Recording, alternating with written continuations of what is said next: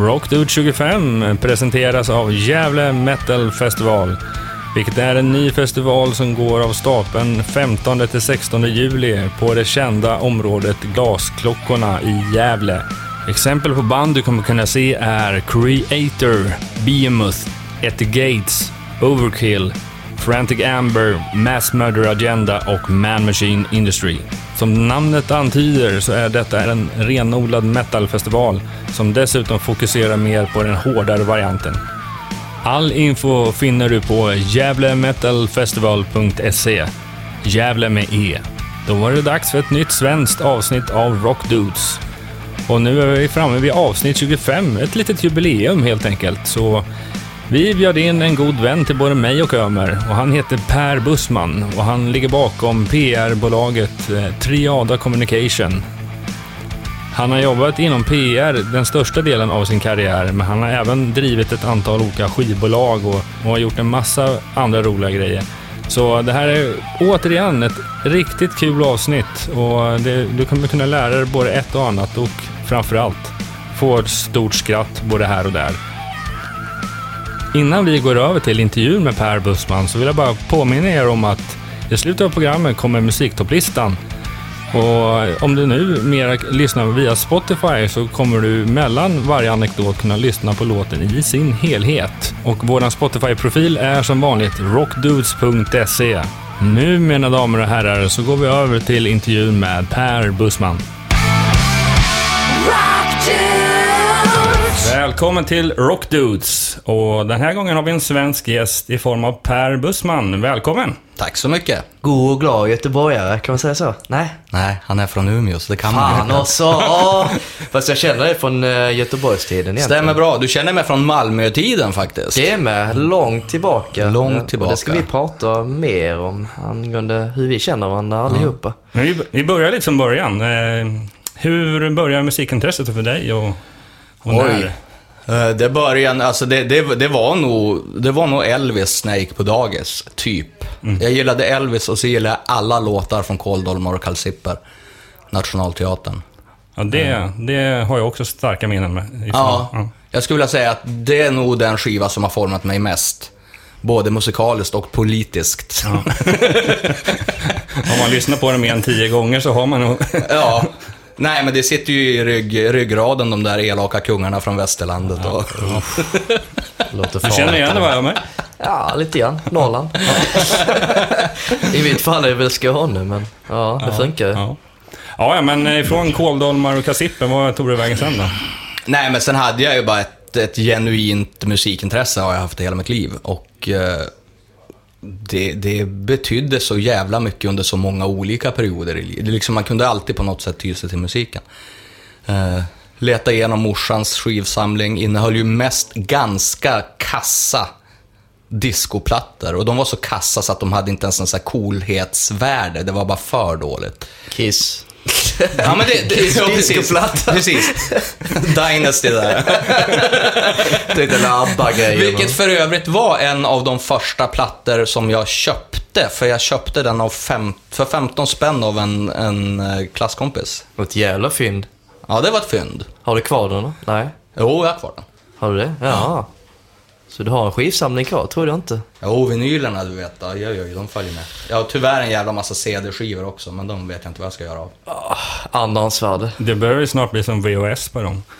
CD-skivorna alltså. Men du, VHSen har kommit tillbaka lite grann. Jag ser jättemycket på Tradera där folk, ja men, köper Metallica-boxen på VHS. Hur mycket är den här värd? Ja, den är värd det dubbla nu. Ja, fan, det här slängde jag bort i samband med att något nytt kom. Ja. Med samband med att de släppte Load. Ja, precis. Där gick min Metallica-karriären över. Jag är ledsen Jonte. Yes, vi, vi snackar om Kåldolmar, Kassipper och eh, Elvis och eh, Ja. discolåtar och allt vad det var. Men, jag hittade en Cat Stevens där i morsans samling och, och det, det har också följt med faktiskt. Tycker jag fortfarande är sjukt bra. Men sen kom väl hårdrocken in mer och mer. Det var väl när man var 10-11 tror jag. Dio, Accept, Saxon, Maiden. Allihopa. Hur upptäckte du det då? Nej men det var någon polare som hade något band och sen spelade man in band till varann och Blandband. blandband.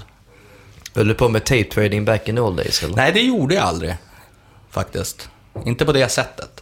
Däremot, vi var ett, ett gäng snubbar som vi gick ihop och sen köpte vi, vi såg till att vi aldrig köpte samma plattor. Utan en av oss köpte en platta, de andra bandade den och sen var det nästas tur att köpa en ny skiva. Ungefär så jobbar vi. Och kassett då, givetvis. Så du har en liten kassettsamling också hemma? Nej, den har jag faktiskt inte kvar. Jag har några enstaka kassetter med lite speciella grejer. Bland annat så är jag faktiskt ensam ägare till ett livegig med Lars Winnerbäck från The Good Old Days. Jaha. Det var, jag, jag var nämligen den som satt och spelade in Så du har en bootleg? Jag har en bootleg. På band. Undrar vad den är Men den, den har jag faktiskt lovat mig själv att den enda som någonsin kommer få höra den förutom jag, det skulle vara Lasse om han skulle vara sugen på det. Lasse, om du hör det här, vi har en bootleg på dig. Högstbjudande. Men eh, har du gått någon eh, utbildning inom musik, om man säger så? Jo men du, det har jag. Jag har gått vislinjen. Vad fan är vislinje för någonting? Är det plojgrej eller? Va? Är det en plojgrej eller? Finns det något som heter Ja, vislinje? det finns något som heter vislinjen. Så här är det att, eh, jag spelar ju själv också. Började spela så här dödsmetall och sånt där mäktigt. Men sen flyttade jag från Umeå någon gång 92. Och sen hade jag inga att spela med, så att då började jag spela gitarr och sånt själv och sjöng och skojade till det. Och sen så pluggade jag till fritidsledare. Och sen när jag var klar med det så ville jag ju inte tillbaka till Umeå. Så jag ringde till en polare och sa, vad fan ska jag hitta på för någonting? Han bara, men du sök den där vislinjen i Kungälv. Så jag spelade in någon, någon så här ansökan och skickade in och kom in. Sen satt jag och spelade Cornelis och drack vin i ett år. I ett år? Aha. Ja, det var ju en bra inkörsport. Men du, jag har för mig att du levde på musik också. Var det efteråt då eller? Antar jag. Jag spelade ju en del ute då. Ja. Det gjorde jag. Men alltså levde som, som man levde på den tiden. Jo, jo, men man fick det att gå runt i alla fall, eller hur? Sa du? Man fick det att gå runt i Ja, alla man fall. hade ju som inga hyror att ta. Eh, ja, det är sant. Men spelar du coverlåtar eller originallåtar? Nej, jag spelar eget. Okej. Där ser man. Saknar du det då? Idag? Nej, inte, inte någonstans faktiskt. Absolut inte. Det var en djävulskt jobbig tid. Stökigt som fan var det. Mm. Eh, och, och många tycker att rock'n'roll-branschen är ganska dekadent, men jag kan säga att den är ingenting mot vis, vis sammanhang. Så det var sjukt dekadent och jag är jätte, jätteglad. Jag hade en, en väldigt god vän, ja Barry, han känner väl du också? Ja. Som en dag sa åt mig, Bussman, vill du göra det här eller är du bara så jävla feg så du inte vågar släppa det? Och sen dess har jag inte spelat. Det var skönt, en ögonöppnare. Och sen hamnar du i, till slut med artister i bakgrunden istället, eller? Ja, andra sidan skrivbordet, det är perfekt för mig. Det var det första kneget i Göteborg då, eller? Det var det. Eh, Jag höll på att plugga sociologi för jag tänkte jag skulle bli kriminolog. Oj då. En ny Leif GW. Nej, det är han, vad fan heter han? Jerzy någonting. Jag Okej. kommer aldrig ihåg. Han, han är professor här på Stockholms universitet. Jävligt duktig snubbe. Han var lite inspiration. Och så jobbar jag mycket med lite halvtrasiga kids inom Hassela och sånt. Så jag tänkte att deras situation ville man ju förändra. Och det är ju enklast att göra det politisk väg. Så att eh, då började jag plugga, men sen så blev jag erbjuden ett jobb att ta hand om Saxon och Yngve Malmsten, så då tog jag det istället. Hur kom det jobbet upp? Eh, Det var faktiskt via en av mina lärare på Viskolan, Kristina Kjellson. Hon ringde till mig och sa att en av hennes vänner behövde någon. Linda Kumberg heter hon, Skiva Promotion i Göteborg. Jaha. På vilket sätt eh, tar man hand om en person då? Är det intervjuer eller på Ja. spelning eller? Barnvakt slash koordinera intervjuer. När var det här då? Det här var 2000. 2000. Så kollar vi tillbaka så är det ungefär 16 år sedan. Ja. Shit, du har varit i branschen i 16 år då, kan Ja. man väl konstatera. Ja. Lika lång tid som mig faktiskt. Jag började också när jag var typ 20 år 2000. Ja. Men det är så vi känner varandra också lite grann. Så är det ju. Efter den grejen så... Hur länge var du kvar på skiva då? Eh, Det var bara ett par år som jag var där. Och det är ju en jävligt tuff bransch liksom. Och jag hade ju inte den rutinen som krävdes kanske för att kliva in och göra skillnad för ett litet PR-bolag som skiva. Så att det blev lite arbetsbrist. Men då satt jag precis och jobbade med Danzig för Regain Records. Och eh, fick jobb där i stort sett omedelbart. Så jag började jobba på Regain nere i Malmö. Vilket är ett eh, skivbolag eh, som inte finns längre, jag för mig va? Mm, nej, det finns det är in, inte aktivt idag. Nej. Men de släppte väldigt mycket ett tag. minnas. mycket och jävligt bra katalog. Sjukt bra. Vader, Behemoth, Dark Funeral, Marduk och så vidare och så vidare. Overkill. Ganska mycket extrema grejer va? Nästan bara extrema grejer. Hur var det att jobba med extrema människor då? Fantastiskt. Helt underbart. Men Danzig kan ju inte vara en lätt person att ha att göra med eller? Alltså, han, han är ju som folk är mest, fast lite mer på något sätt. Alltså, jävligt upp och ner i humöret. Ibland var han på... Ibland var han jätteenkel och ibland var han inte alls enkel. Fast jag vill veta om han är längre än dig. Nej. Är, vi, är han kortare? Ja. Där ser man. Vi är då, ganska korta men... Då hade han ändå platåpjux på han sig. hade det? Han vägrade och läderbrallor. och läderbrallor. Ja, det minns jag faktiskt. Jag minns platåpjuxen, för jag minns han vägrade att ta av sig skorna.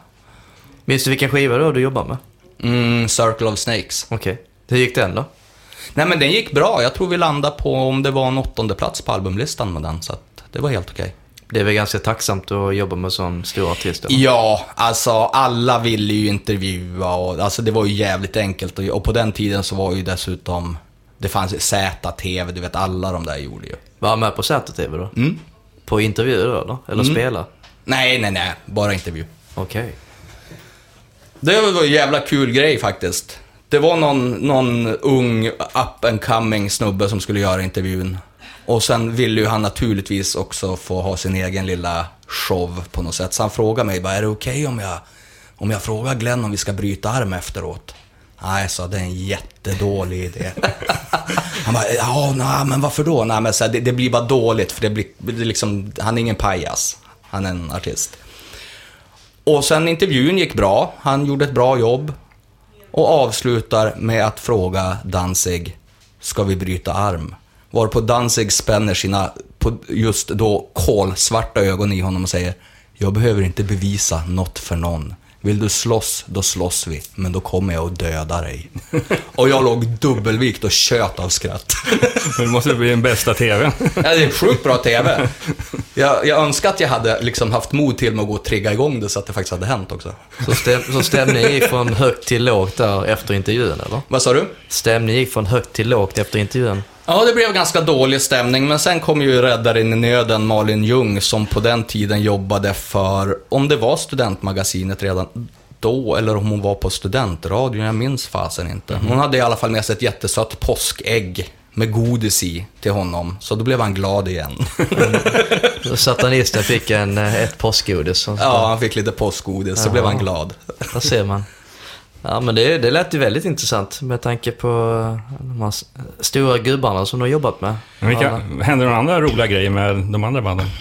Med de andra banden, Jag, jag tänkte, ja, Gorgot har jag för mig, typ du jobbade också va? ja, de var ju annorlunda. Du, du, Tystnad. ja, du kom mitt under den här processen där det blev helt plötsligt två Gorgot-band. Var den ena stämde den andra på grund av namnet och en Ja, det var, ju, det var ju lite, lite efter. Alltså jag hade precis startat eget just Aha, då. okej. Så att det var inte så att jag stod utanför den processen, för jag var fortfarande väldigt involverad i, i. Regain. Men jag hade precis kickat igång Triada, så jag var inte mitt i det. Nej. Däremot så, så kickade vi igång PRn, det var väl ungefär samtidigt som Gal råkade lite illa ut. Eller rättare sagt, en snubbe råkade lite illa ut på grund av Gal. Och det var lite fängelsestraff och sånt som ser fram emot. Så att PR-arbetet fick se, det blev lite jobbigt. Så, så, ja, men det gick väl inte att göra några intervjuer från finkan eller? Nej, nej, vi, jag har för mig att vi gjorde en mailintervju.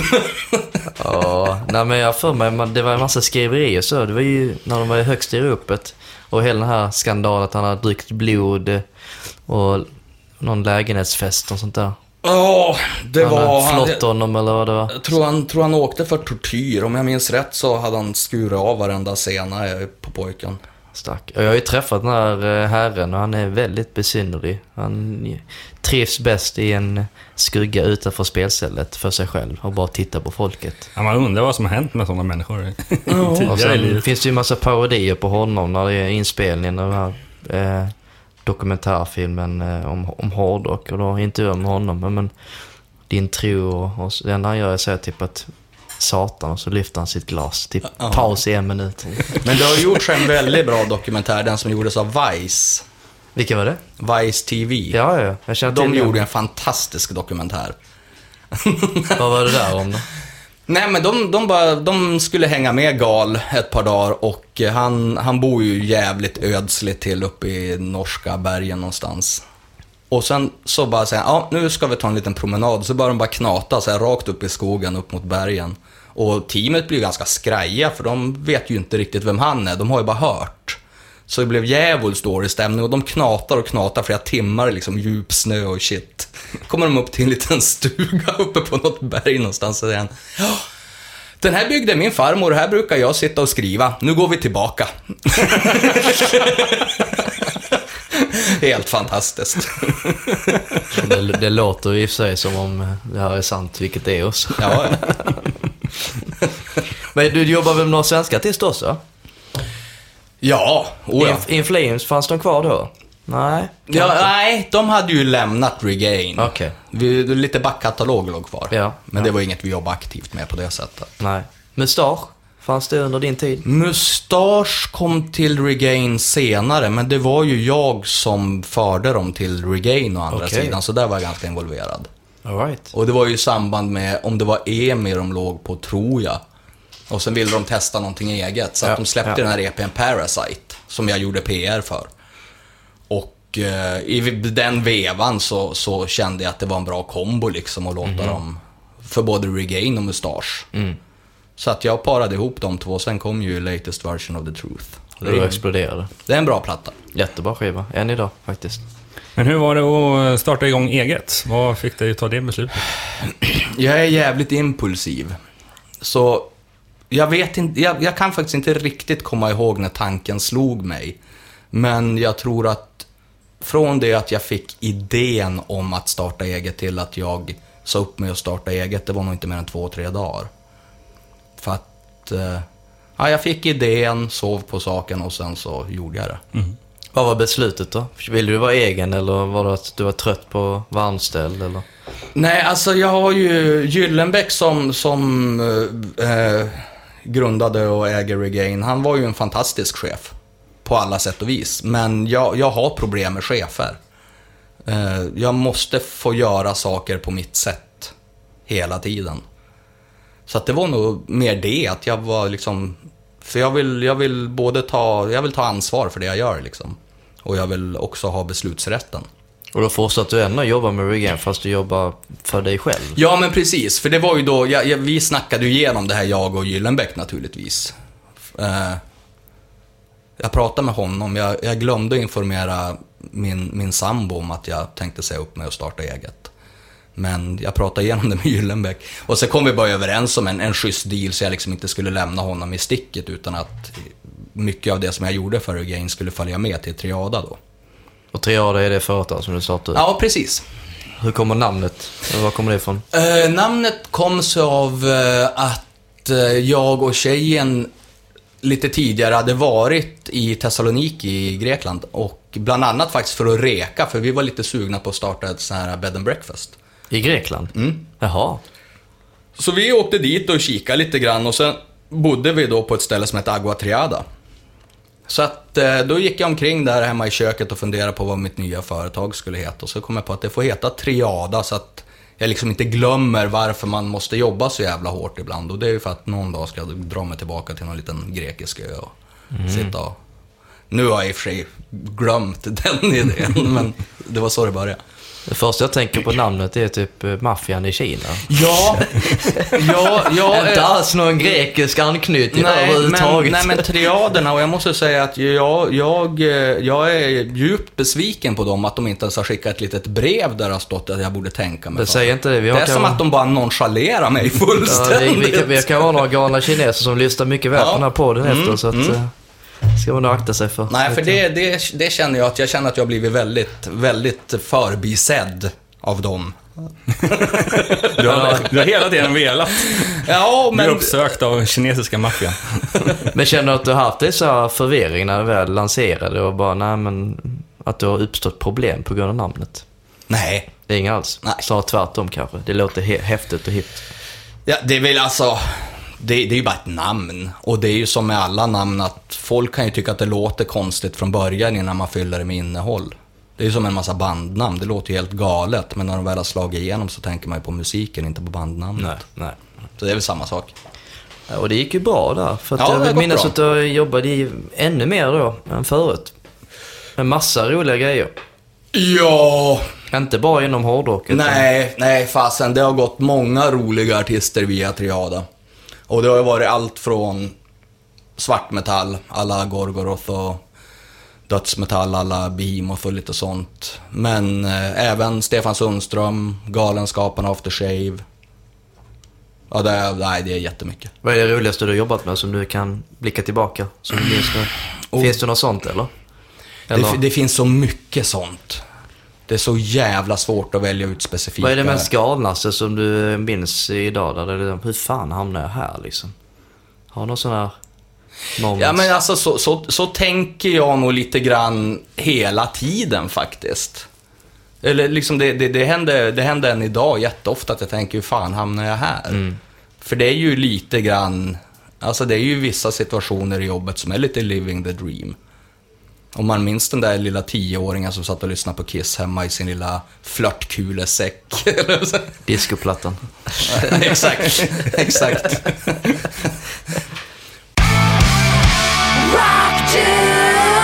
Oh, jag gick för övrigt tillbaka, det gjorde väl många häromdagen och lyssnade på Destroyer. Det var väl, eh, vad blir det? 40? Jag tror att det är 40. 40 år sedan. Alltså, texten till Great Expectations, vad fan är det? Sweet Pain, vad fan är det? Däckad, eh, ja, det beror väl lite på hur förhållandena var när de skrev dem. Ja, men just Great Expectations, den är så rolig för den låter ju som en jullåt, lite grann. Det är mycket bjällerklang och grejer. Men analysera texten vid tillfälle. Jag tänkte mest på eh, Convolut skivan står nu för att eh, du har ett visst omslag på din rygg. Som du får jättegärna berätta mer om. Dismember? Ja. Eh, Jag tänkte mest på din kropp tatuerad. jaha! Det är roligt om du har Dismember slogga där bak. Men... Nej, Dismember det är Indecent and Obscene tror jag den plattan hette, som släpptes som ett litet, ett litet svar på att de blev bannlysta i, i UK, för att just på grund av att de var Indecent and Obscene. Så då släppte de en platta som hette det. Men du jobbade med dem också ett tag va? Eller? Ja, det gjorde jag. Vi släppte backkatalogen på Regain Records. Hur var det att jobba med dem då? Fantastiskt, vilka jävla snubbar. Då finns de inte längre. Nej, de gör ju inte det, tyvärr. Men jävligt bra killar.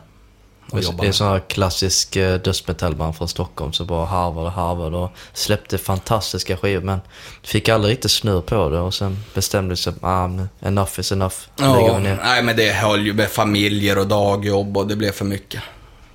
Tror jag. Nej, men det jag har på ryggen det är ju då Uriah Heeps Abominog. Som faktiskt var den första skivan jag köpte helt själv för fullpris. Eh, och det var, jag fick pengar av min mamma för att, att köpa ett sånt här typ Tintin i solens tempel. Jag lyssnade alltid på band innan jag skulle sova. Mm. Så smög jag in på Lens där och sen hör jag det här, de här tuffa gitarrriffen. och blev helt äggad. Så jag sträckte mig upp, då nådde näsan precis över disken. Så sa jag, vad är det vi lyssnar på? Och sen visade de omslaget och sen dess blev jag... Den, den ville jag ha. på den vägen är det lite Kan grann. man säga att det är ditt uh, favoritband då, Uriah Heep? Eller ett bland många Alltså andra? mu- musikaliskt så jag tycker nog att de har jävligt många plattor som håller. Mm. Än idag. Favoband, nej, men visst. Jag har ju dem att tacka för ganska mycket. Är det lite grann att de har fallit i glömska idag? Även om de är aktiva va? De är aktiva, men nu är det ju mycket Finlandsfärger och sånt där. Jag Ja, vet inte om de har... Silja Line. Ja, men, jo men typ. Jag vet inte om de har släppt någonting på det. Jag har faktiskt ingen stenkoll. Nej. Den här plattan kom ju, vad var det, 83 tror jag. Jag vill, jag vill minnas att jag eh, köpte skivan till dig faktiskt. Jo Som men en det gjorde du, det stämmer bra. En, en speciell press när vi var i Zagreb. Precis. Vi gick runt, vi semestrade ihop en vecka och sen gick vi runt och hittade en vinylbutik och så längst in så hade några skivbackar med skivor. Jag tänkte, vad lustigt. Och så kollade man igenom, vad har de? Det var ganska mycket hårdrock. Och så dök den här plattan upp och så, den här ska jag bjuda för jag vet hur speciellt det betyder för dig. Och så fyllde jag år också den dagen. Det var i en, en kombination, en födelsedagspresent. Ja, nej, det var, det var en fantastisk fin gest. Bara så här, eh, det var lite lustigt ändå. Allting faller på plats när man väl är där så spontant. Men vänta nu, det här måste betyda någonting. Och det var då jag fick reda på hela den här historien om tatueringen. Det var, ja men fan. Klart killen ska ha en specialpressad skiva. Klart att han ska ha sin kroatiska, vad fan var det någonstans? Sorry. Ja, det var Kroatien. Ja, var en, Kroatisk- en kroatisk eh, konstig Press. bootleg Ja. eh, skiva. Eller det, det var nog ingen boot, det var original. Nej, men- nej för fan. Det, var, det är en, en riktig, men den var ju bara pressad i Kroatien. Har du lyssnat på den sen dess då? Nej, inte den. Alltså det där spelar jag ju inte. Nej. Utan de finns ju på Spotify. Så jag har väl, jag vet inte hur många ex av vinylen. Men... eh, Har du flera ex av den vinylen? Ja. I olika pressar då? Ja. Vad pratar vi, typ ett 20-tal? Nej, nej, nej, nej, inte så många. Det Nej. är inte så att jag är ute och letar, men när man har vänliga polare som ger en födelsedagspresenter. Letar i saga över Mm, konstiga precis. pressningar. Ja, det är lite tryck på det att hitta just en eh, lokal pressad Ja, det var skiva. en jävla press.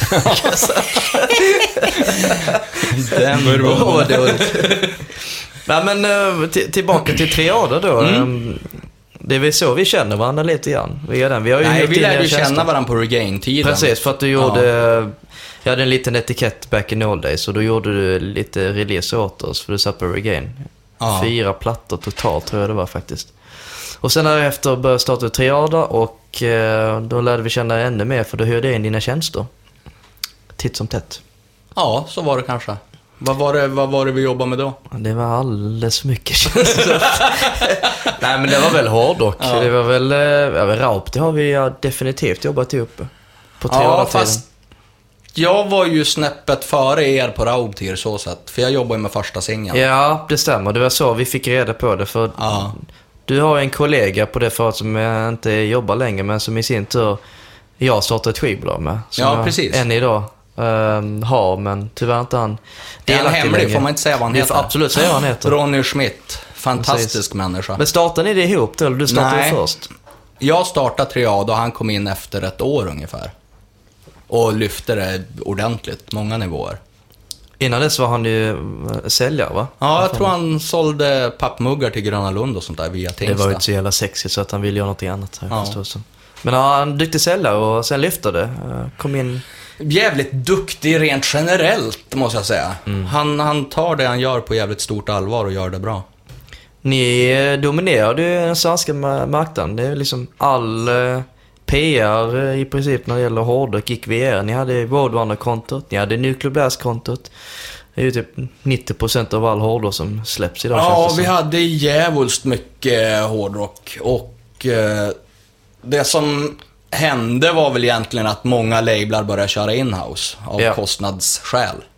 Men innan dess så hade vi, ja vi hade sjukt mycket hårdrock. Minns du några intressanta, så här, jobbade ni med Slipknot någon gång?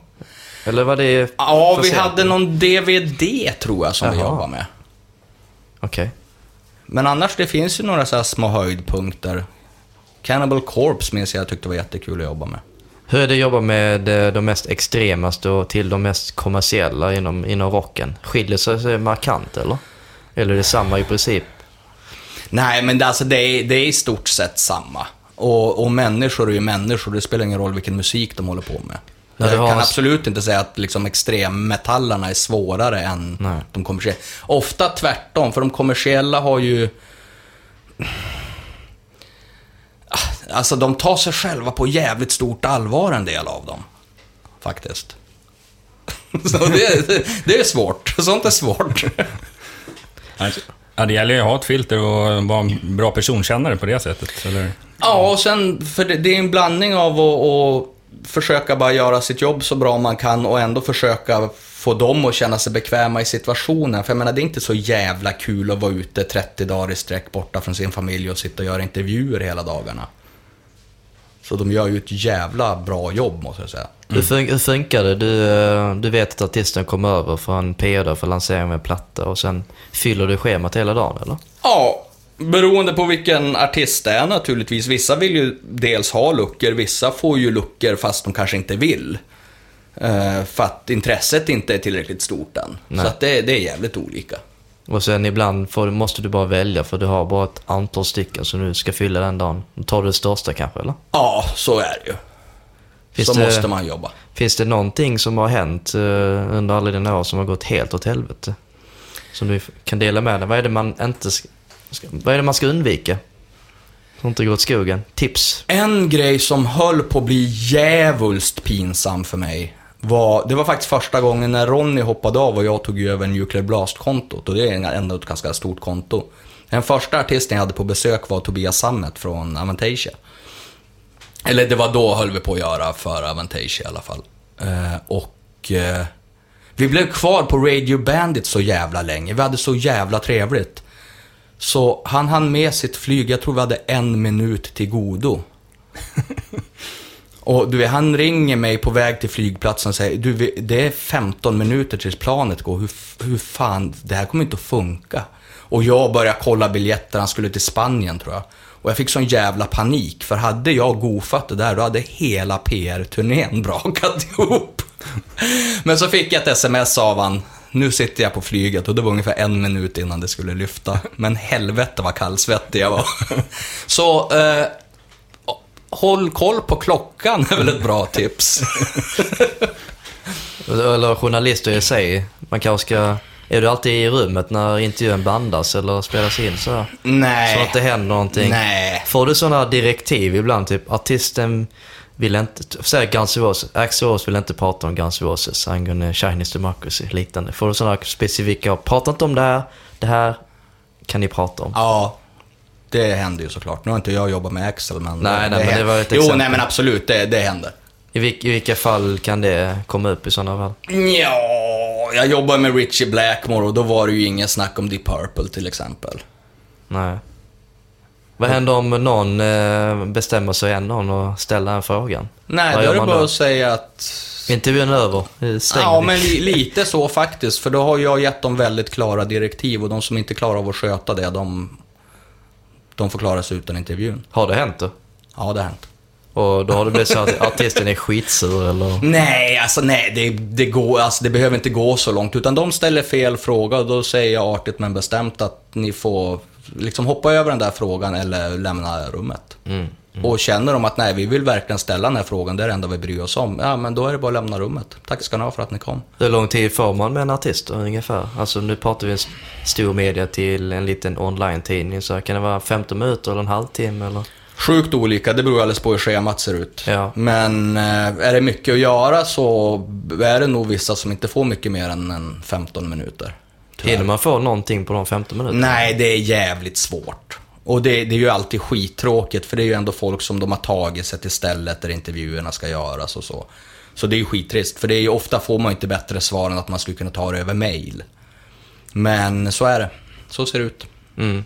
Och de längsta, kan det vara en timme också? Sitter man med Aftonbladet då eller kör en krönika? Aftonbladet behöver sällan en timma.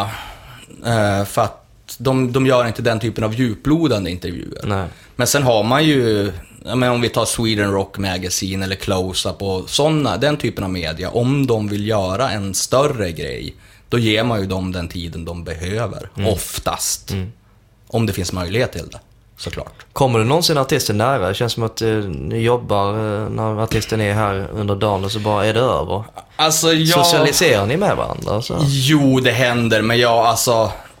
Jag är ju inte här för att skaffa kompisar. Det är liksom... Du har tillräckligt många? Jag, jag, jag har, jag har rätt, rätt bra vänskapskrets som det är. Ja. Så att visst, nog händer att man hänger, men det är ju... Det är inte därför jag är här. Utan jag, jag försöker nog, liksom när, när intervjun är klara så går jag gärna hem. Det är inte så att jag känner ett behov av att gå ut och äta middag. Dels är det så här intervjuer, sen har ni också listningsparty som det kallas inom i den här branschen. Att man spelar upp en platta innan det kommer eh, ut om en vecka. Så. Man bjuder in eh, presskåren. Mm, Och du har väl, jag har för mig att du har anordnat några sådana det har jag. på diverse klubbar va? Ja, vi har varit på... eh, Vampire Launch är väl ett av, av de ställena där vi har varit mest, tror jag. Och det beror på... Det var faktiskt i samband med att jag jobbade med Danzig för Regain Records, att vi skulle göra en TV, en TV-grej med musikbyrån. Som tyvärr inte blev någonting av för att han var inte på bra humör den dagen. Men han var på plats. Han var på plats och det var Micke Nordlander som skulle göra den intervjun och han är ju en av mina favoritjournalister inom musik.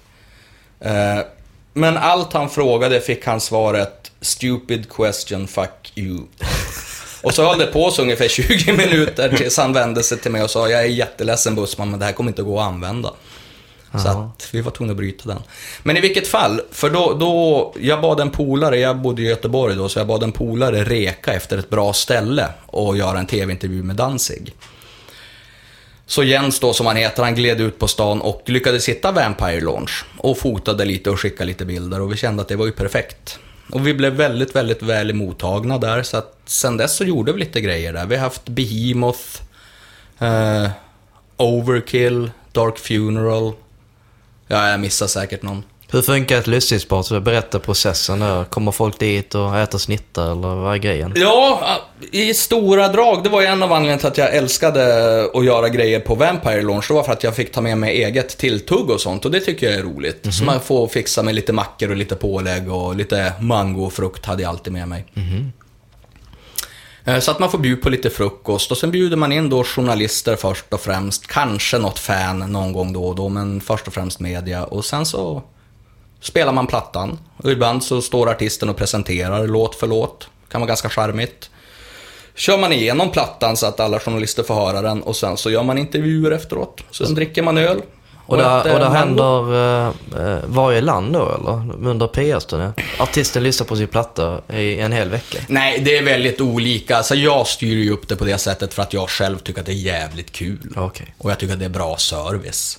Eh, Men det är väldigt olika hur det funkar. Det är ju upp till varje PR, PR-byrå egentligen. Så de får inte materialet med sig utan man får bara lyssna där och baserat på det ska man eh, göra någon recension på kommande skivan. Mm. Stämmer det eller? Lite så, men det beror på hur lång tid, alltså om det är om man inte har mer tid än att det faktiskt är den riktiga recensionen som ska komma, då måste man ju skicka med material. Men det här försöker man, eller vi försökte ofta göra det, säg två, tre månader innan platssläpp. Och målet då rent medialt är att först få in en sån här låt för låt-lista och en liten intervju. Och sen en recension. På, alltså en riktig recension.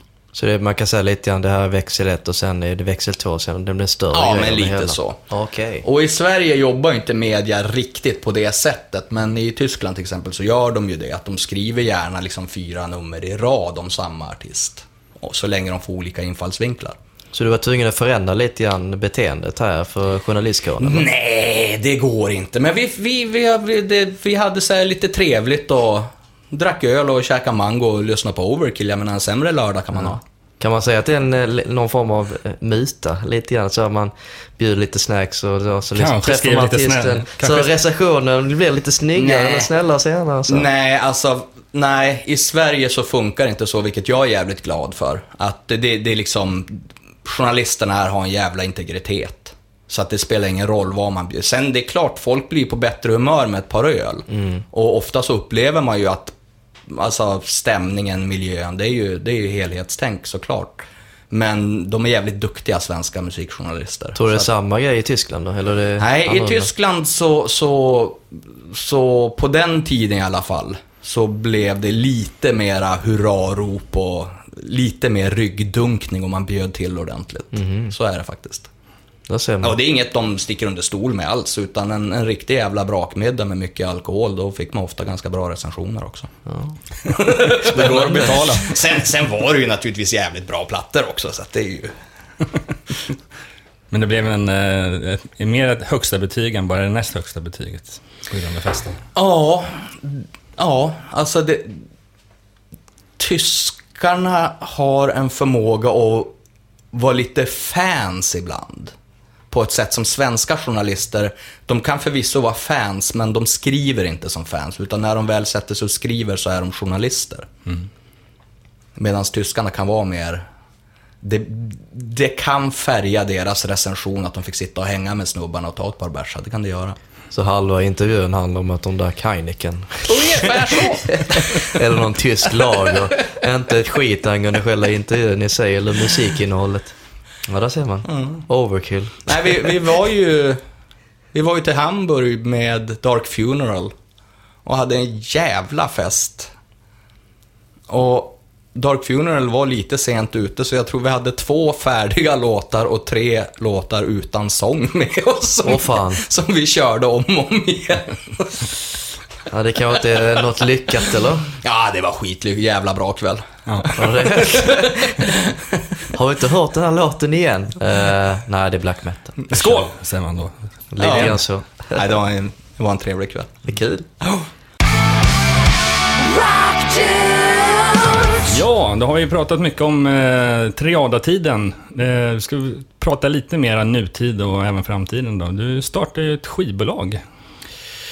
Ja, det är faktiskt tredje skivbolaget. Eh, Du har samma hatt som mig, skivbolagsdirektör. Tror du man inte? nej. Bussman, skivbolagsdirektör. nej jag, jag hade faktiskt... Det var länge sedan jag lovade mig själv att aldrig starta ett skivbolag och nu är jag alltså som sagt inne på mitt tredje. Vad var anledningen till att du inte ville ha ett skivbolag Nej, det verkar vara jävligt jiddrigt alltså. Då har du tre stycken ändå. Nej, men det första började faktiskt med att jag, jag jobbade PR för Dia Salma. När de skulle komma tillbaka med eh, plattan Djupa skogen. Och vi hade så jävla kul ihop. Och så satt vi, var någon gång vi var på väg hem från Peace and Love tror jag. De hade giggat. Och inte nyktra. Och så sa de det, fan Bussman kan du inte starta ett skivbolag så vi får jobba mer ihop? Och jag var så här, nej, nej, nej, nej, det kommer inte att hända. Och så trodde jag att det bara var fyllesnack också, men så fick jag någon mail, de bara, men kom igen, ska vi inte göra det? Och sen så hade jag en ledig eftermiddag en dag och blev lite rastlös, så jag ringde till ett par polare och frågade om vi skulle starta ett skivbolag. Bland annat Barrish då. Och eh, en snubbe som heter Thomas Jernberg. Så att eh, då gjorde vi det. Och släppte bland annat då Diaz Almas Revoltaire. Kunde ni någonting angående musikbranschen? Nej, ja alltså musikbranschen, både jag och Thomas Ja, hade ja. jobbat jättelänge. PR kan du och marknadsföring kan du. alltså jo. Det Men var, jo. Pressa skivor och distribution är inte det lättaste kanske, eller? Man lär sig rätt Ja, snabbt. Jag tror det var kontakter. Eller jag inbillar mig. Jo, men man, man känner ju alltid folk som känner folk, så det var ju bara att sätta igång. Så gjorde vi det. Och det gick väl sådär faktiskt. Vad heter skivbolaget? Busman Records? Nej. Nej, det hette Kabuki. Kabu. Just det, Kabuki. Ett inte annat kinesiskt namn. Fan. inte bu- Bukake, utan Nej, Kabuki. Det, är viktigt. Ba, det är barnvänligt program. Men då, då tog, du, tog du ett annat grekiskt namn då för det här, Kabuki? Eller nu är det anknytning till Kine, Kina igen nu? Inte Nej, jag tror, jag tror att kabuki är japanska och det betyder Japansk. så här maskteater, så här teater när man har masker på sig. Var det Japan då när du kom på det eller? Nej, jag vet inte varför, men vi fick för oss att vi skulle flörta lite grann med japanerna, för vi hade tänkt släppa en, en väldig massa halvkass popmusik som vi hade fått för oss att det kommer funka skitbra i Japan. Men vi kom aldrig så långt.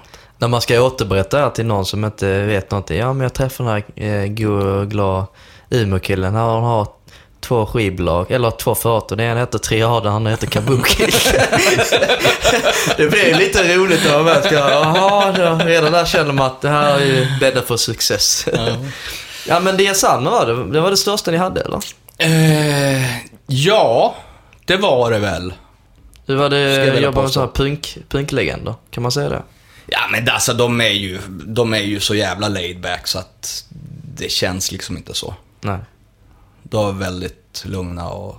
Så det gjorde du, hur länge höll du på med Kabuki? Det var ett år eller? Nej, men det höll vi ju på med, det var ju vid sidan av allting Okej. annat. Så att lite grann så, för jag menar vi hade ju alla andra jobb att sköta. Mm. Så att eh, Kabuki, det, var- det var ju lite grann, jag ska inte säga hobby, men det var inte ett heltidsjobb. Nej, nej. Det Finns det än idag då? Nej, nej. Eh, vi la ner det efter, jag tror vi höll på ett par år bara. Sen la vi ner. Jag orkar inte eller det fanns andra Nej, för mycket jobb och det kändes som att vi stod och trampade lite grann och som sagt, vi, vi fick mer och mer annat att göra så att vi, vi sket i det helt enkelt. Men sen eh, gjorde jag om någon liknande grej. Det var också, jag jobbade med ett gäng som heter Colossus. Och jävligt sköna snubbar också. Och vi satt ofta och bara drack bärsa och snackade skit. Så då sa vi det någon gång att istället för att bara snacka skit så kan vi faktiskt prata om något seriöst ibland också. Så att varför inte starta ett skivbolag och släppa Colossus så att vi kan prata business ibland också. Fick du blodad tand efter första? Du ville Nej. göra det igen eller? Nej, inte alls faktiskt. Tvärtom. Men, vad fan. Samtalsämnen hade tagit slut. Ja, men lite så. vi var ju tvungna att ha någonting att prata om. Annars fyllesamtal som i sin tur blir ett nytt företag. Nej, men Liksom. lite, ja, men det är ju alltid så det börjar. Det är så alla bra Ja, band ja, ja. startar också. Såklart. Och alla bra företag tror jag faktiskt börjar med ett par Royal Podovas. Ja, Eller en finsk bastu kanske. Finsk bastu. jag kör hellre på Dovas. Det funkar. Ja, nej men så att, eh, och nej men det var väl lite grann så att vi ville ju ha en anledning till att gå ut och dricka öl. Så att, varför inte starta ett skivbolag? Vad hette det då? Perenity Records. Peren- Var kommer det namnet ifrån? Det är inget kinesiskt eller japanskt? Nej, det är ju Nicke då som skriver texten åt Colossus som inte ens engelsmännen vet vad Perenity betyder, men på Det är något knappt sätt... så att jag vet vad det. Vad betyder det? Nej, det betyder någonting med ständigt. Okej. Det, det, det, deras första singel från den plattan hette Pillars of Perenity. Som för övrigt hade LG Petrov på gästsång. Eh, och Pillars of Perenity betyder någonting i form av, vad, vad fan heter det? Såna här stolpar som står i stora hus. Det heter inte stolpar, det heter... Balkar eller? Nej, de som håller upp taket på något sätt. Stöttepelare. Ja, spelar roll. Inga Eh. Bärande stolpar kan man väl säga lite, va? Ja, det, det heter inte, men skitsamma. Nej. Men perenity betyder i alla fall ständigt. Alltså, ja, för alltid på Okej. något sätt. Och vad sa ni idag då? Nej, vi startade egentligen med, alltså tanken var bara att släppa Colossus. Eh, Men så fixade vi då en distributionssetup med eh, Sound Pollution Worldwide och så tänkte vi att när vi ändå har den här setupen med distribution och PR inhouse och allt det där så kan vi låta andra band i, i samma position som Colossus som ja, behöver ett litet, lite hjälp att komma vidare. Att de kan få signa till oss för en väldigt liten eh, administrativ kostnad. Så på den vägen börjar vi bygga katalog och nu har vi väl, jag vet inte hur många band, men 8, 9, 10. Oj, det är ändå ganska mycket. Ja, det funkar bra. Det, det är en jävligt spännande label. Men vad är inriktningen? Är det extrem eh, hårdrock eller? Nej, alltså jag, jag tycker att den musiken som släpps där är ganska mäckig. Eh, de som lyssnar mycket på den tycker ju inte det, men det, det är prog, progressiv hårdrock. Mhm. Så alltså ni nischat er till eh, den genren lite grann? Ja, det är ju Nicke då som sitter som konstnärlig ledare på, på bolaget. Som eh, är egentligen den som har vetorätt. Okej. Så allt jag har föreslagit hittills har blivit bortröstat. Nej. Jo. Du startade och du blev bortröstad. Ja, men jag var ju bara en av tre som startade. Okej. Men din roll, ro, din roll i det hela numera, är du passiv delägare, kan man säga det? Eller? Nej, jag är faktiskt inte ens... Jo, jag är delägare i Perenity i dagsläget på grund av att Perenity är en del av Sweden Music Group som är min arbetsplats nu för tiden. Som är, kan man säga att det är det tredje skivbolaget då, eller? Ja, det kan man nog säga. Eh, och det, det var inte jag som startade det. Nej, nej. Utan det var ett par andra snubbar som drog igång det och sen behövde de lite hjälp så att jag kom in som produktchef. Okej. Och sen visade det sig att jag var helt värdelös produktchef. Säger du det? Ja, fruktansvärt dålig var jag. Det att du ärlig i alla fall. Hur länge höll du på med det då? Nå, jag produktchefade väl ungefär ett halvår och jag tror inte jag fick en siffra rätt. Jaha. Så att jag drog ner till teamet i staterna. De startade egentligen alltihopa i staterna. Okej. Så att jag stack ner dit och sa att jag kan faktiskt inte vara produktchef för jag, jag är jättedålig på det. Men då ville de ha kvar mig i teamet så nu står jag som affärsutvecklare. Okej, men Perenity sig, vad hände med labeln? Eh, Är den uppköpt av SMG eller hur Ja, det, en del av det är uppköpt av SMG. Vad innebär en del av det? En tredjedel ägs av Sweden Music Group. Ah, ja, okej. Då förstår jag. Spännande. Så då har du... Sjukt spännande. Men du, du, är du är inte delägare i... eh, Vad står SMG först och främst för? SMG står för Sweden Music Group. Sweden Music. Och nu går jag händelserna i förväg, men när det här sänds så kommer nog allt det att vara på banan, så det är rätt lugnt. Okej. Eh, SMG startade ju, alltså Sweden Music Group startade som en heavy metal-label kan man säga. Det var signa Death Dealer och med Rosterboss från Manowar och lite sådana grejer. Sen har vi utvecklat det så jävla mycket så att just nu är SMG metall-labeln i Sweden Music Group. Sen har vi ytterligare en, två, tre, fyra, fem, sex lablar tror jag. Som har med musik att göra eller? Som har med bland annat musik att göra. Okej. Eh, vi har en label som heter Distant Fox. Alltså SMG, eller Sweden Music Group, ägs av en koncern som heter Excelsior. Som jobbar med lite olika grejer. Det ska jag inte gå in på nu, för det har ingenting med musik att göra överhuvudtaget. Men inom Sweden Music Group så har vi nu en label som heter Distant Fox, som jobbar med EDM.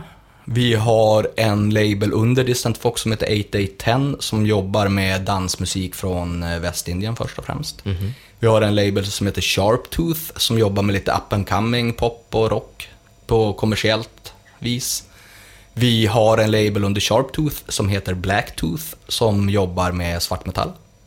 Vi har SMG då som kör den här klassiska old school metal. Och vi har Perenity. Och jag tror att det var det.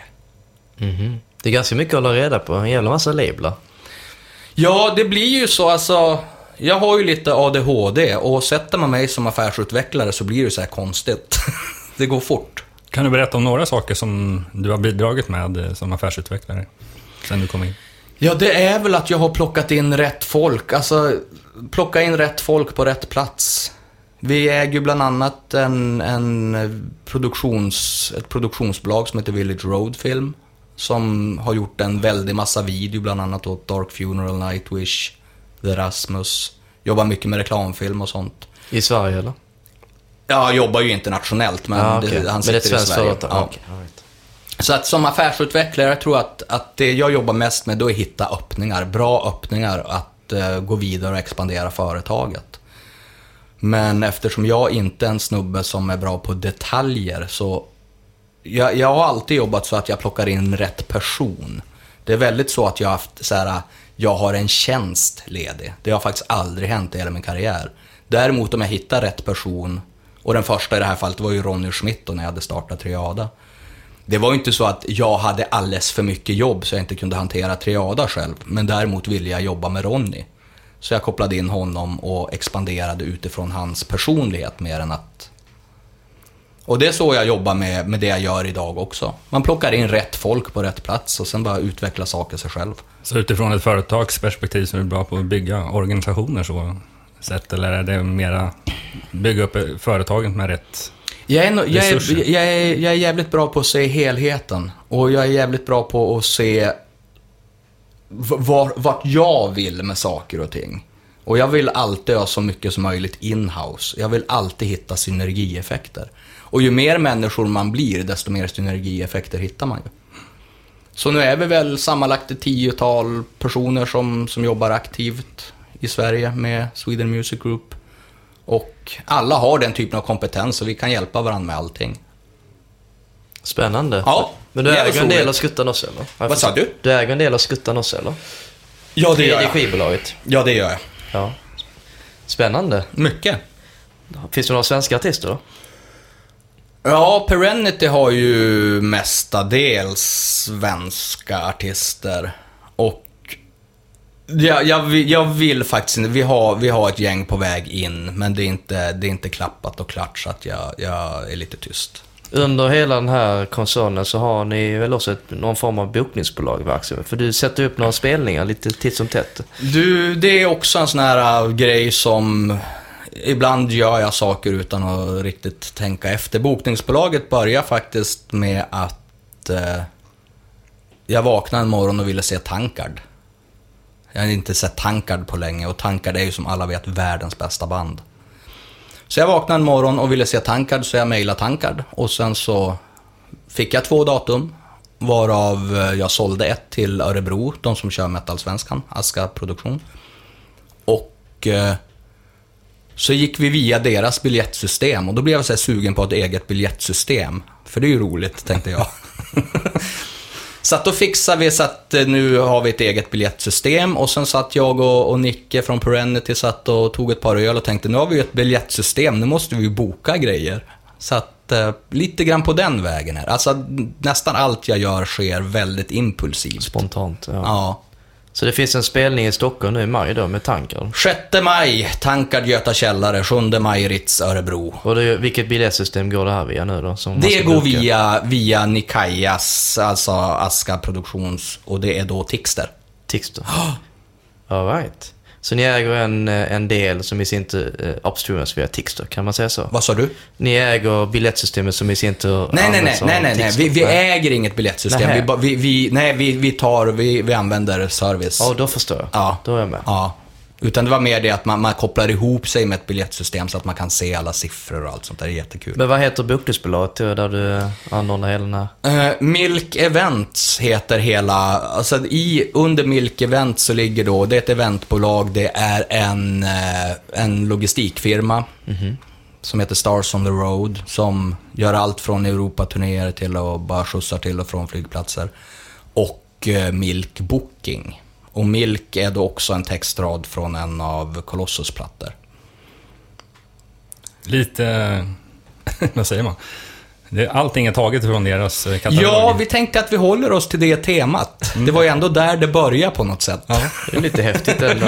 Nu startar vi eh, något helt annat. Vad har vi i skivbacken? Ja, men det här är jättebra. De har inga problem, menar, det finns ju hur mycket ord och fraser som helst. Så Ja, ja. Alltså, Niklas är jävligt duktig på att skriva texter, så att det går alltid att hitta någonting som går att använda i andra Så, så sammanhang. tankarspelen som kommer, finns det någonting annat som du har bokat framöver? Eller du ska vakna upp på morgonkvisten och Nej, in, inte jag... via Milk har vi inte bokat någonting, men, men King Cobra på Sweden Rock är också ett sånt där infall egentligen. Vad är King Cobra? King Cobra är ett gammalt hårdrocksband som Okej. för länge sedan släppte en platta som heter Ready to Strike. Som är en sån djävulskt bra platta.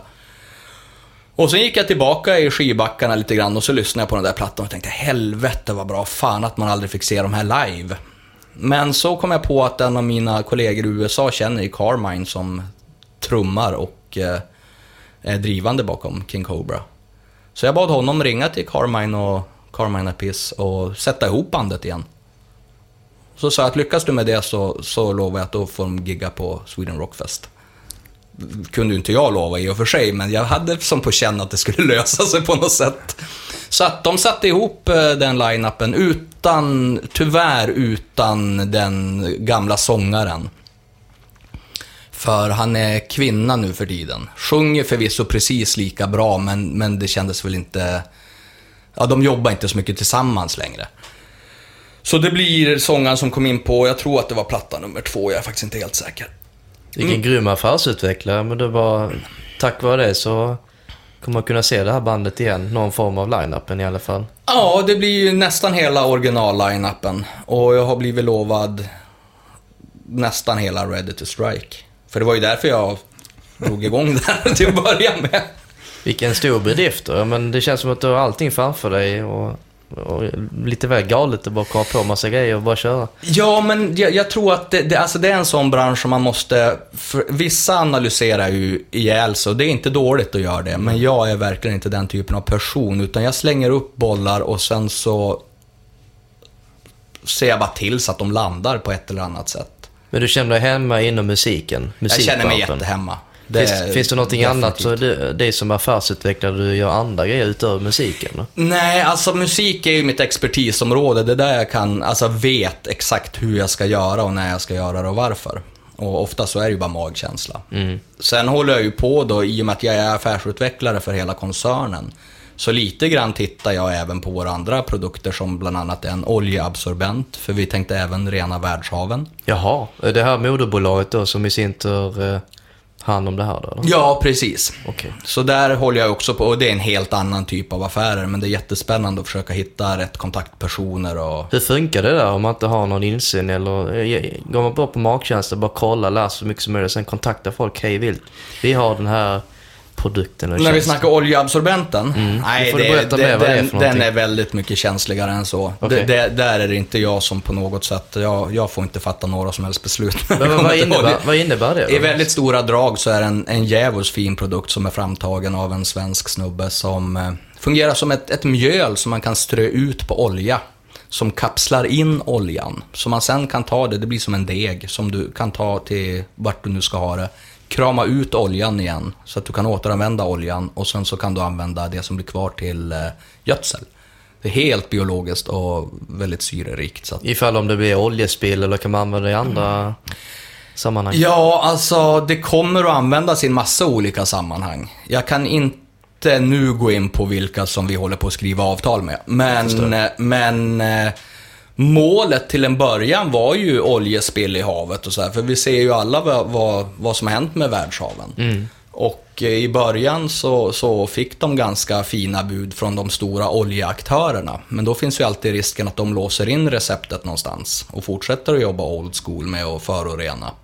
Så att eh, ägaren behöll, behöll patentet helt enkelt och nu utvecklar vi det själva. Spännande. Så det finns ett patent på det här givetvis? Det finns ett patent på det och målet är såklart att alla stora oljebolag ska använda sig av det här när de spiller i haven och det går ju även att använda, det går att använda i en massa olika sammanhang. Så utöver det här oljegrejen, tänkte jag säga, Ja. och musiken, finns det någonting annat så här som ni snör inne på? Ah, inte som jag är involverad i. För det, det finns ett, ett bolag som, som säljer eh, sån här, vad heter det, toners till skrivare. Jaha, oj. Färgpatroner och toners. Ink Sweden, tror jag det heter. Okej. Och sen finns det en spelplattform som kombinerar eh, livebetting med sån här, eh, ja, vad heter det, Counter-Strike, när de samlas en massa människor och tävlar mot varandra. E-sports. E-sport, ja. Exakt. Det- Men det där är verkligen inte min hemmaplan, så där, där, jag har lite folk som jag kan prata med ibland, för att man har lärt känna jävligt mycket roligt folk under de här åren. Men hur hinner du med allting där som affärsutvecklare? Ditt schema måste vara späckat om dagarna. Nej men det är ganska lugnt och det har just med alla synkroniseringar att göra. Alltså det är ju ganska ofta samma människor som jag pratar med om, samma, alltså om olika saker. Så jag menar, pratar jag med en investerare så kan jag prata om alla, alla delar egentligen. Så att det är faktiskt inga problem. Så du är så matchmaker kan man säga att det kopplar ihop folk. lite så. Det, det, är nog, det är nog ett bra ord. Och sen just det här att, att jag... Jag är så jävla inkompetent när det kommer till detaljnivå, så jag slipper ju den biten. Och det är ju ofta det som tar väldigt, väldigt mycket tid, att man ska sitta och gå igenom varenda decimalsiffra. Och de, de bitarna har inte jag på mitt bord längre. Nej, men det finns ju alltid folk som man har, ekonomer och jurister som i Ja, sin visst. som tar Så jag behöver mest bara se liksom vilka människor jag tycker passar in i sammanhanget och som kan tillföra någonting. Och sen försöker jag koppla ihop dem. Och sen så behöver inte jag, för om man, om man ser till att man använder sig av folk som kan sitt jobb så är det inga problem. Mm. Men då reser du en hel del i tjänsten, misstänker jag. Ja, det blir ganska mycket. Hur känns det då? Underbart. Älskar det. Du bor i en kappsäck. Jag bor, i en, ka- jag bor faktiskt på hotell. Gör du det? För jämnan. Jaha, hur kommer det sig då? Det Det, måste kommer- vara ju extremt att bo på ett hotell där man inte har ett. Ja, men det passar ju alldeles utmärkt. Då har man den här ständiga känslan av att saker och ting är på gång och ska hända och det, jag gillar det. Då får du promota det här hotellet. Var ligger det här någonstans då? Motell L, Hammarby sjöstad. Fantastiskt. Hur hamnar du just där då? Hur skiljer det sig med andra hotell? Nej, men det kom sig av att jag eh, skulle till en polare som bor i Sjöstan och han skulle bara lägga sina barn först. Så att då passade jag på att glida in på det där hotellet och sitta och jobba lite grann. Och sen så hade de gratis kaffe och gratis wifi, så jag började använda det som mitt kontor. Okej. Och eh, efter ett tag så hörde jag att musiken började loopa i högtalarna. De har så här spellistor. Så att då mejlade jag VDn och sa att nu får ni ju faktiskt ta och byta spellista, annars kan man inte sitta här och dricka gratis kaffe hela dagarna, man blir ju tokig. Så då kom hon ner och sen började vi prata och sen slutade det med att vi byggde upp en scen, så att vi kör akustiska gig varje torsdag. Så här lite AV-gig. Och sen så hängde jag där dagtid och kvällstid på torsdagar, så till slut frågade hon bara om jag skulle flytta in eftersom jag ändå alltid var där. Det var ju schysst av Så på den vägen är det. Lite gratis eh, kaffe och så Ja. fick du ett eh, rabatterat pris på boendet. Jag fick, fick ett, ett bra pris på boendet. Ja, det var inte så att jag känner mig som en liten hustomte där ibland. Men i gengäld så bokar du ju torsdagskvällarna, eller? Ja, jag är ju inte den som har mest ansvar för det, för att i och med att jag är ute och reser så jävla mycket. Så du har någon annan som... Ja, vi, är, vi är ett gäng som, som gör det där tillsammans. In Suburbia varje torsdag. Jättetrevligt. Jaha. Spännande. Vad är, vad är det för typ av eh, artister? Ja, men det är spelar? allt möjligt. Det, vi kör ju akustiskt, men vi har haft eh, allt från eh, svenska sing-songwriters till uh, Love Amongst Ruin med folk från Depeche Mode och uh, Det The där Cure. var, det var lite konstigt. Det får du berätta mer. Hur lyckas du få till det? Nej, men det, det, jag, jag sprang på deras manager vid, på Spotfestivalen i Århus i Danmark. Och vi kom jävligt bra överens och var ute och drack öl ett par dagar. Så visade det sig att han var, kände VDn på motellet också. För de hade hängt på den tiden som hon bodde i här squats i London och var råpunkare. Vilken tillfällighet alltså. Så att de var ju goda vänner. Och jag och han blev goda vänner. Så att då när de hade något gig i, jag minns inte vart, jag minns att Stockholmsdatumet blev inställt. Så att då satte vi ett akustiskt gig på Motell L och sen så satte vi ett, ett fullställ-gig på PSB. Men alltså scenen i sig på hotellet, det är inte så stort va? Nej, nej, nej det är inte så våldsamt stort. Så var det knökfullt när de spelade, eller visste folk om att de skulle... Du, jag var ju inte där. Jag minns inte vart jag var, men jag var någon annanstans i världen i alla fall. Så tyvärr missade jag det. Jag missade också tyvär. Jag fick reda på Trist. efterhand. Trist sånt. Det kommer fler möjligheter. Det kommer fler möjligheter. Men- Och då kom det sig av att då, då började vi ju hänga på, eller då började jag inleda diskussioner med PSB då på Skånegatan på Söder i Stockholm. Och det i sin tur ledde till att vi kör klubb där nu varje lönetorsdag. Spelar lite hårdrock för varann och dricker öl. Det är ju trevligt. Så att det händer grejer hela tiden och hoppar man på en pryl så leder det till nästa som leder till nästa. Så att... Jag är lite nyfiken du som går på impulsivitet. Eh, vad, vad vaknade du med i morse? Baksmälla. nej, nej, inte i morse.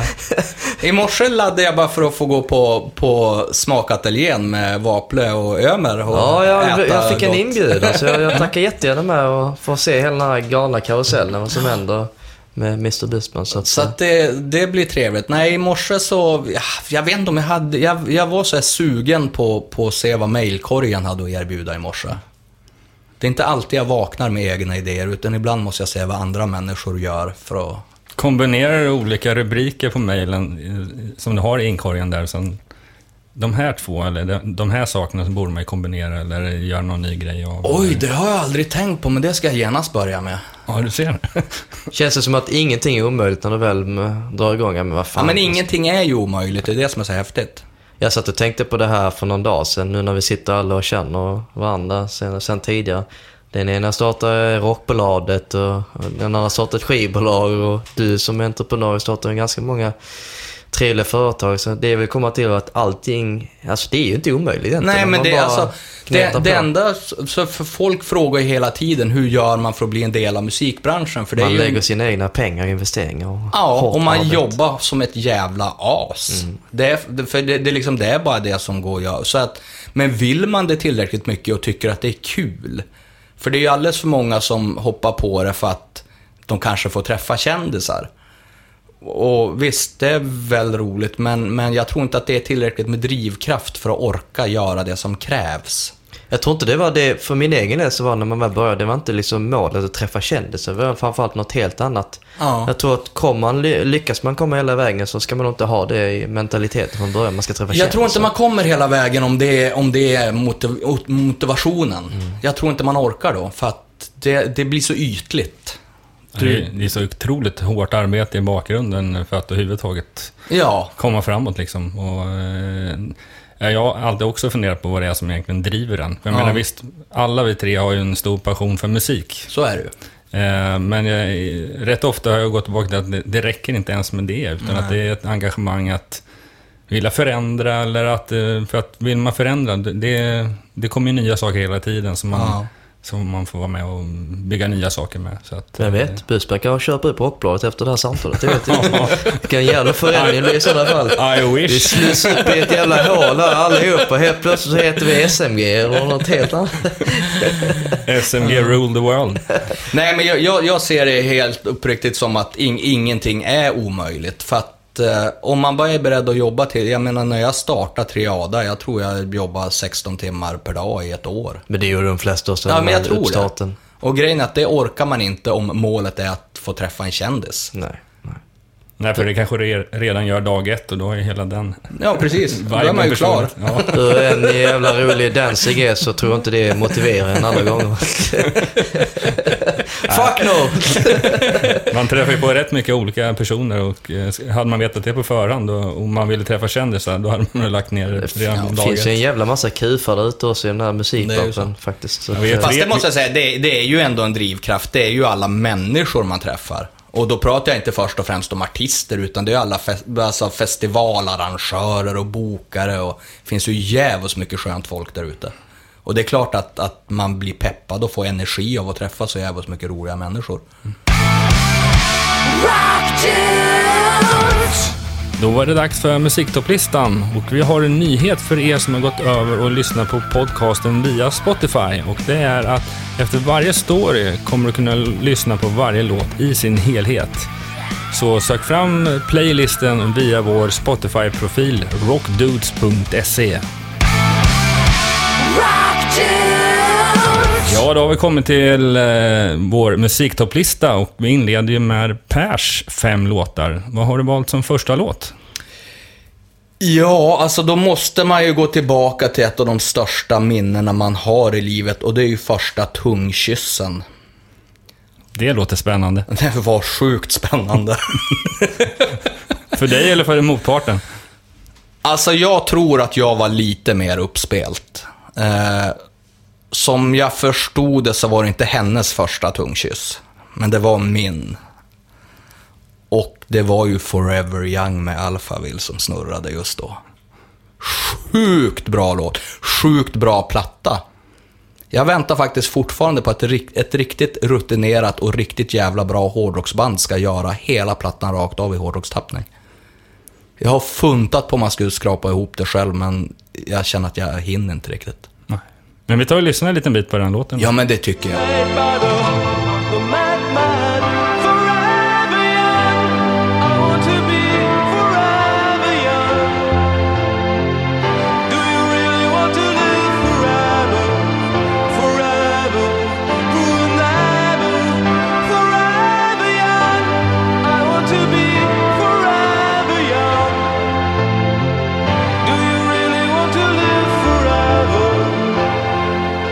Yes, vad kör vi som nästa låt? Ja, det måste bli Overkills Fuck You. Jag var väldigt förtjust i Overkill när den låten kom, men när den låten kom förstod jag verkligen varför jag älskade Overkill då och har gjort hela vägen och än idag är det ett av mina absoluta favoritband. Funkar fortfarande skitbra live. Fuck You med Overkill, bra grejer. Overkill,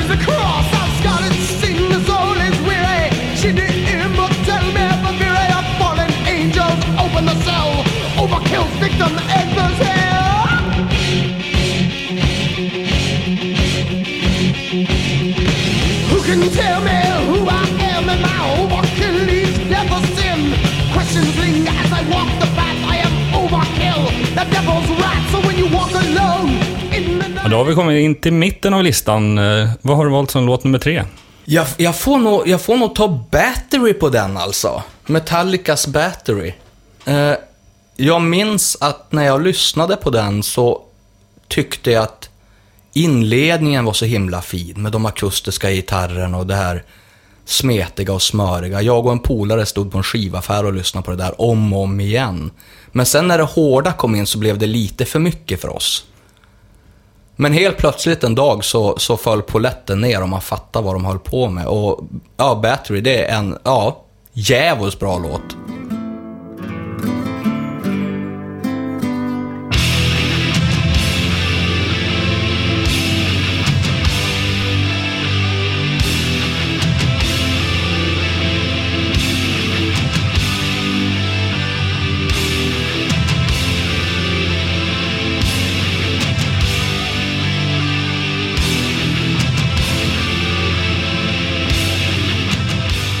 Ja, det var alltså Battery med Metallica. Näst sista låten, vad blir det?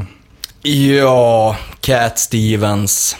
Också en sån här som har följt med länge. Låten Very Young är ju fin på så många olika sätt. Faktiskt en av de få artister som... Jag minns jag fick för länge, länge sedan när jag startade Triada så fick jag göra en fem topp på vilka jag ville jobba med. Och då sa jag att om, om Cat Stevens någonsin släpper en platta under namnet Cat Stevens igen, för han har ju släppt ett par under Yusuf Islam, som jag faktiskt inte tycker håller samma klass. Eh, Men när han gick tillbaka till det gamla och turnerade som Cat Stevens och han kom till Stockholm, då var jag nog... Jag tror jag köpte de två första biljetterna. Det var så. Ja, jag tror det. Jag vill tro det. Satt du längst fram? Nej, jag gjorde faktiskt inte det. Men, men det föll sig väldigt bra, för jag hade en polare som precis, eh, han mådde jävligt pissigt efter en, att en relation hade pajat. Så att, eh, jag tror det var första gången jag fick ut honom ur lägenheten på ett, ett bra tag också. Så gick vi tillsammans och såg Cat Stevens. Sen var han helad. Nej, men han, det var ett steg på vägen. And the patches make the goodbye harder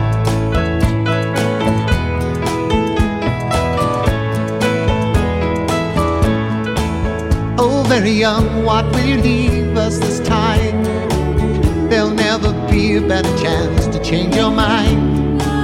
And if you want this world to see better days, will you carry the words of love with you? Ja, då har vi kommit fram till din sista låt här Per. Jag saknar någonting i din lista. Ja, det är ju Uriah Heep då som, som faktiskt var den, den första skivan jag köpte helt själv. Uh, plattan Abominog. Och på den tiden, jag, jag, var, jag var jävligt smörig på den tiden, då, då var det faktiskt låten On the Rebound som, som var den som jag lyssnade mest på. Låt nummer tre på plattan tror jag. I dagsläget tycker jag nog att det är den, den sämsta låten på plattan. Men ja, den är hittig, den är skön. Då avslutar vi listan med den helt enkelt. Det tycker jag.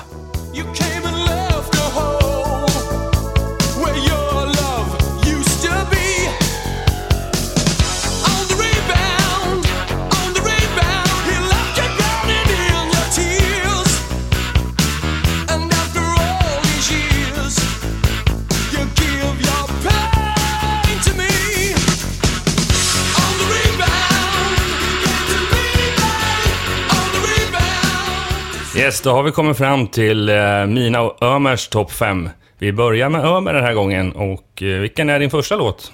Lite svensk döds, The Curse, med låten Comfort ifrån deras EP. Comfort. Det här är ju medlemmar från Tyrfing, Kamos, Desolator. Som kör lite old school dödsmetall.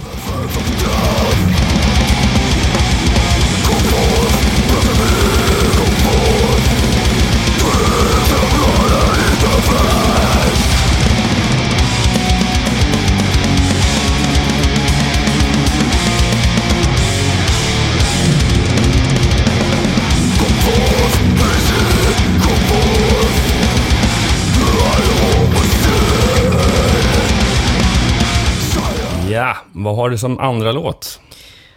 Det andra är ett, faktiskt ett eh, black metal-band från Kalifornien. Experimentell black metal. Bandet heter Death Heaven med låten Brought to the Water. Från eh, plattan New Bermuda. Jag upptäckte det när jag såg dem uh, spela ganska nyligen på Debaser. Då var det Myrko också, ett annat black metal-band från Danmark som, som lirade. Jag hade faktiskt inte haft koll på huvudbandet, men uh, det var en surprise då.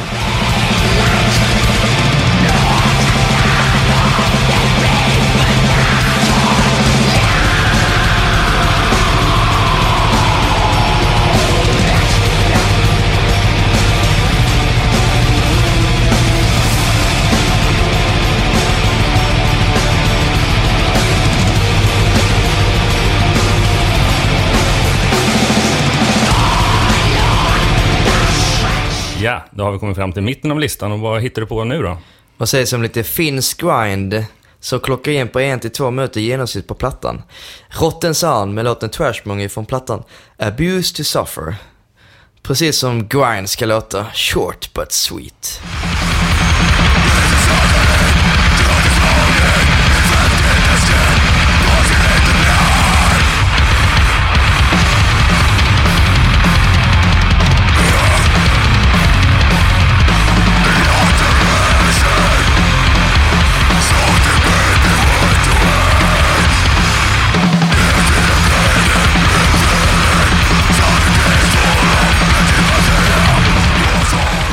Var en kort grindlåt från Finland, eller hur var det? Jep, Vad har du som nästa låt då? finnarna kan. nu till lite svenskar. Amon Amat med deras vikingametal håller fanan högt. Eh, jag har valt låten, eller singeln, At Dawn's First Light ifrån Joms Viking. Det här är ju, den låten framförallt låter väldigt tidig 90-tals Stockholmsdöds. Väldigt svängigt.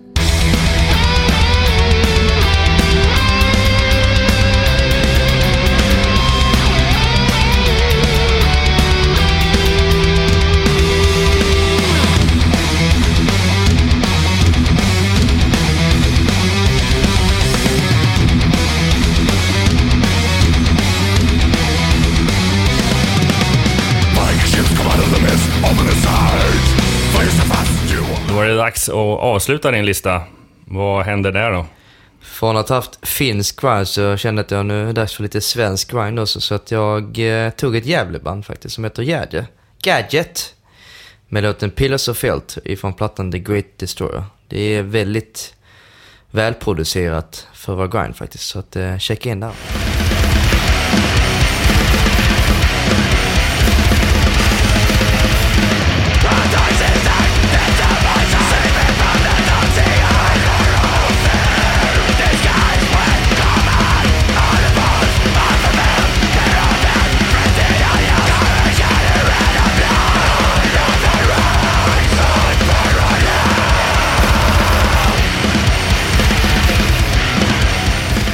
Då har vi kommit till Jonas eh, topp 5 låtar och eh, vad är det första vi ska lyssna på Jonas?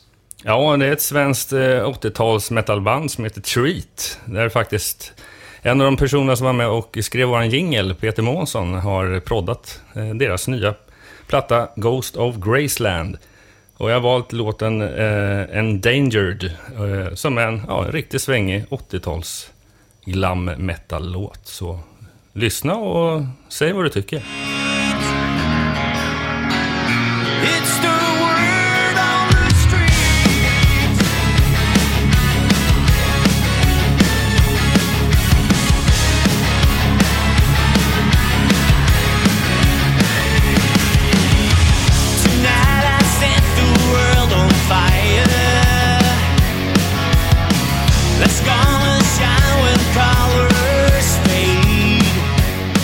Andra bandet, eh, Jonte, har- är ju, ska tydligen vara det bandet som folk tror kommer att ta fanan från alla de här gamla banden som dör ut. Alla de här klassiska AC/DC, Led Zeppelin, Black Sabbath. Stämmer det? Ja, det, det, det kan jag verkligen ta och skriva upp på för att eh, vi pratar alltså om Rival Sons. Och de har verkligen tagit fanan från den här, framförallt kanske för mig då, lite mer åt Led Zeppelin-hållet. Eh, de säger sig själva vara en blandning mellan Led Zeppelin och Black Crowes. Eh, de har i vilket fall som helst eh, aktuella med en ny platta som heter Hollow Bones Part 1. Och de har även släppt en singel på den här nu i mars. Och det är, det är en riktigt stark låt. Alltså det, är, man, det är inte lika mycket gitarriff som man hör i mycket andra låtar, utan det är ett starkt basgroove med en stark melodi. Så äh, jag gillar den. Eh, hoppas ni gör det också. Oh,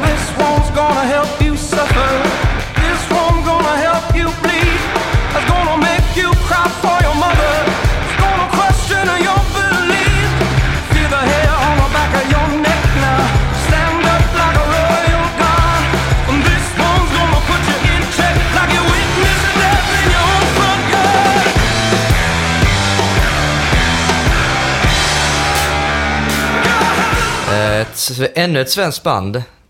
Och eh, de kommer från Västerås. Ja, det är... Eh, vad ska man säga? Det är en, eh, en återkonstruktion från bandet Seven Tribe som kommer från Västerås. Eller kom, eller vad man ska säga. Men eh, de bildar ett nytt band som heter Kill the Kong. Eh, och de är aktuella med sitt deb- eh, debutalbum. Eller rätt sagt, de släppte det här i februari. Eh, ett självbetitlat sådant. Och jag har valt en av låtarna som heter Black Bones. Och eh, gillar man riktigt den här eh, core metal-stuket så kommer man verkligen gilla Kill the Kong. Så det smäller på åt bara satan. Så lyssna och njut.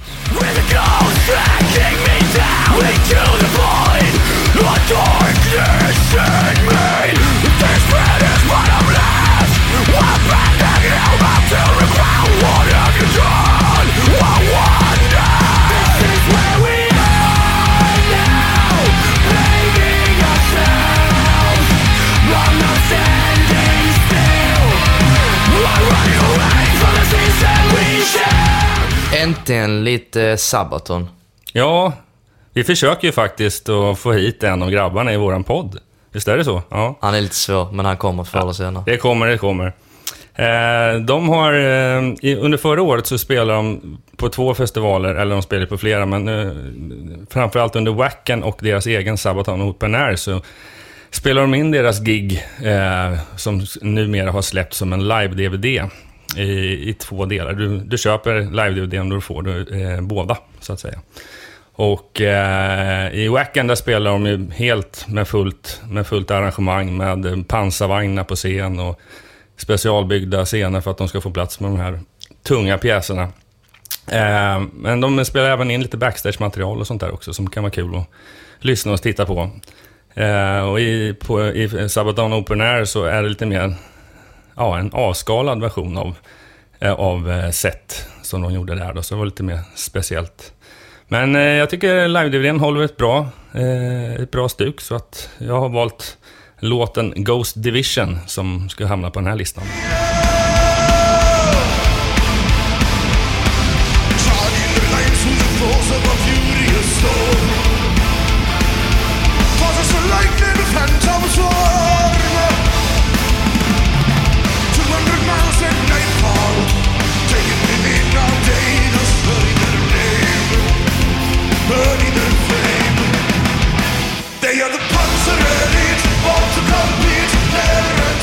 Och då har vi kommit till slutet och det här är också slutet för just det här svenska deppockbandet.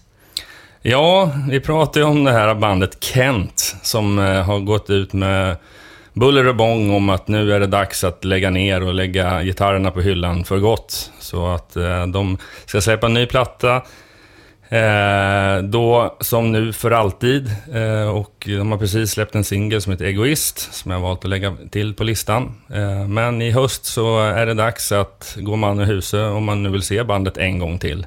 Eh, de kommer spela sin sista konsert den 17 december på Tele2 Arena. Efter det så sägs det vara slut. Så vi tar och lyssnar på Egoist. En fot i graven bland sirener och studenter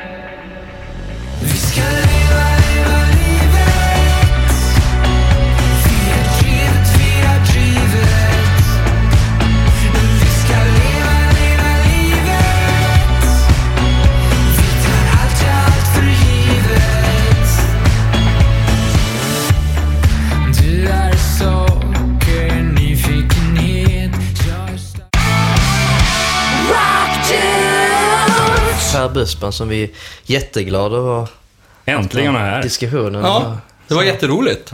Tack så hemskt mycket för den här intervjun. Tack ska ni ha. Tack så mycket. Grymt.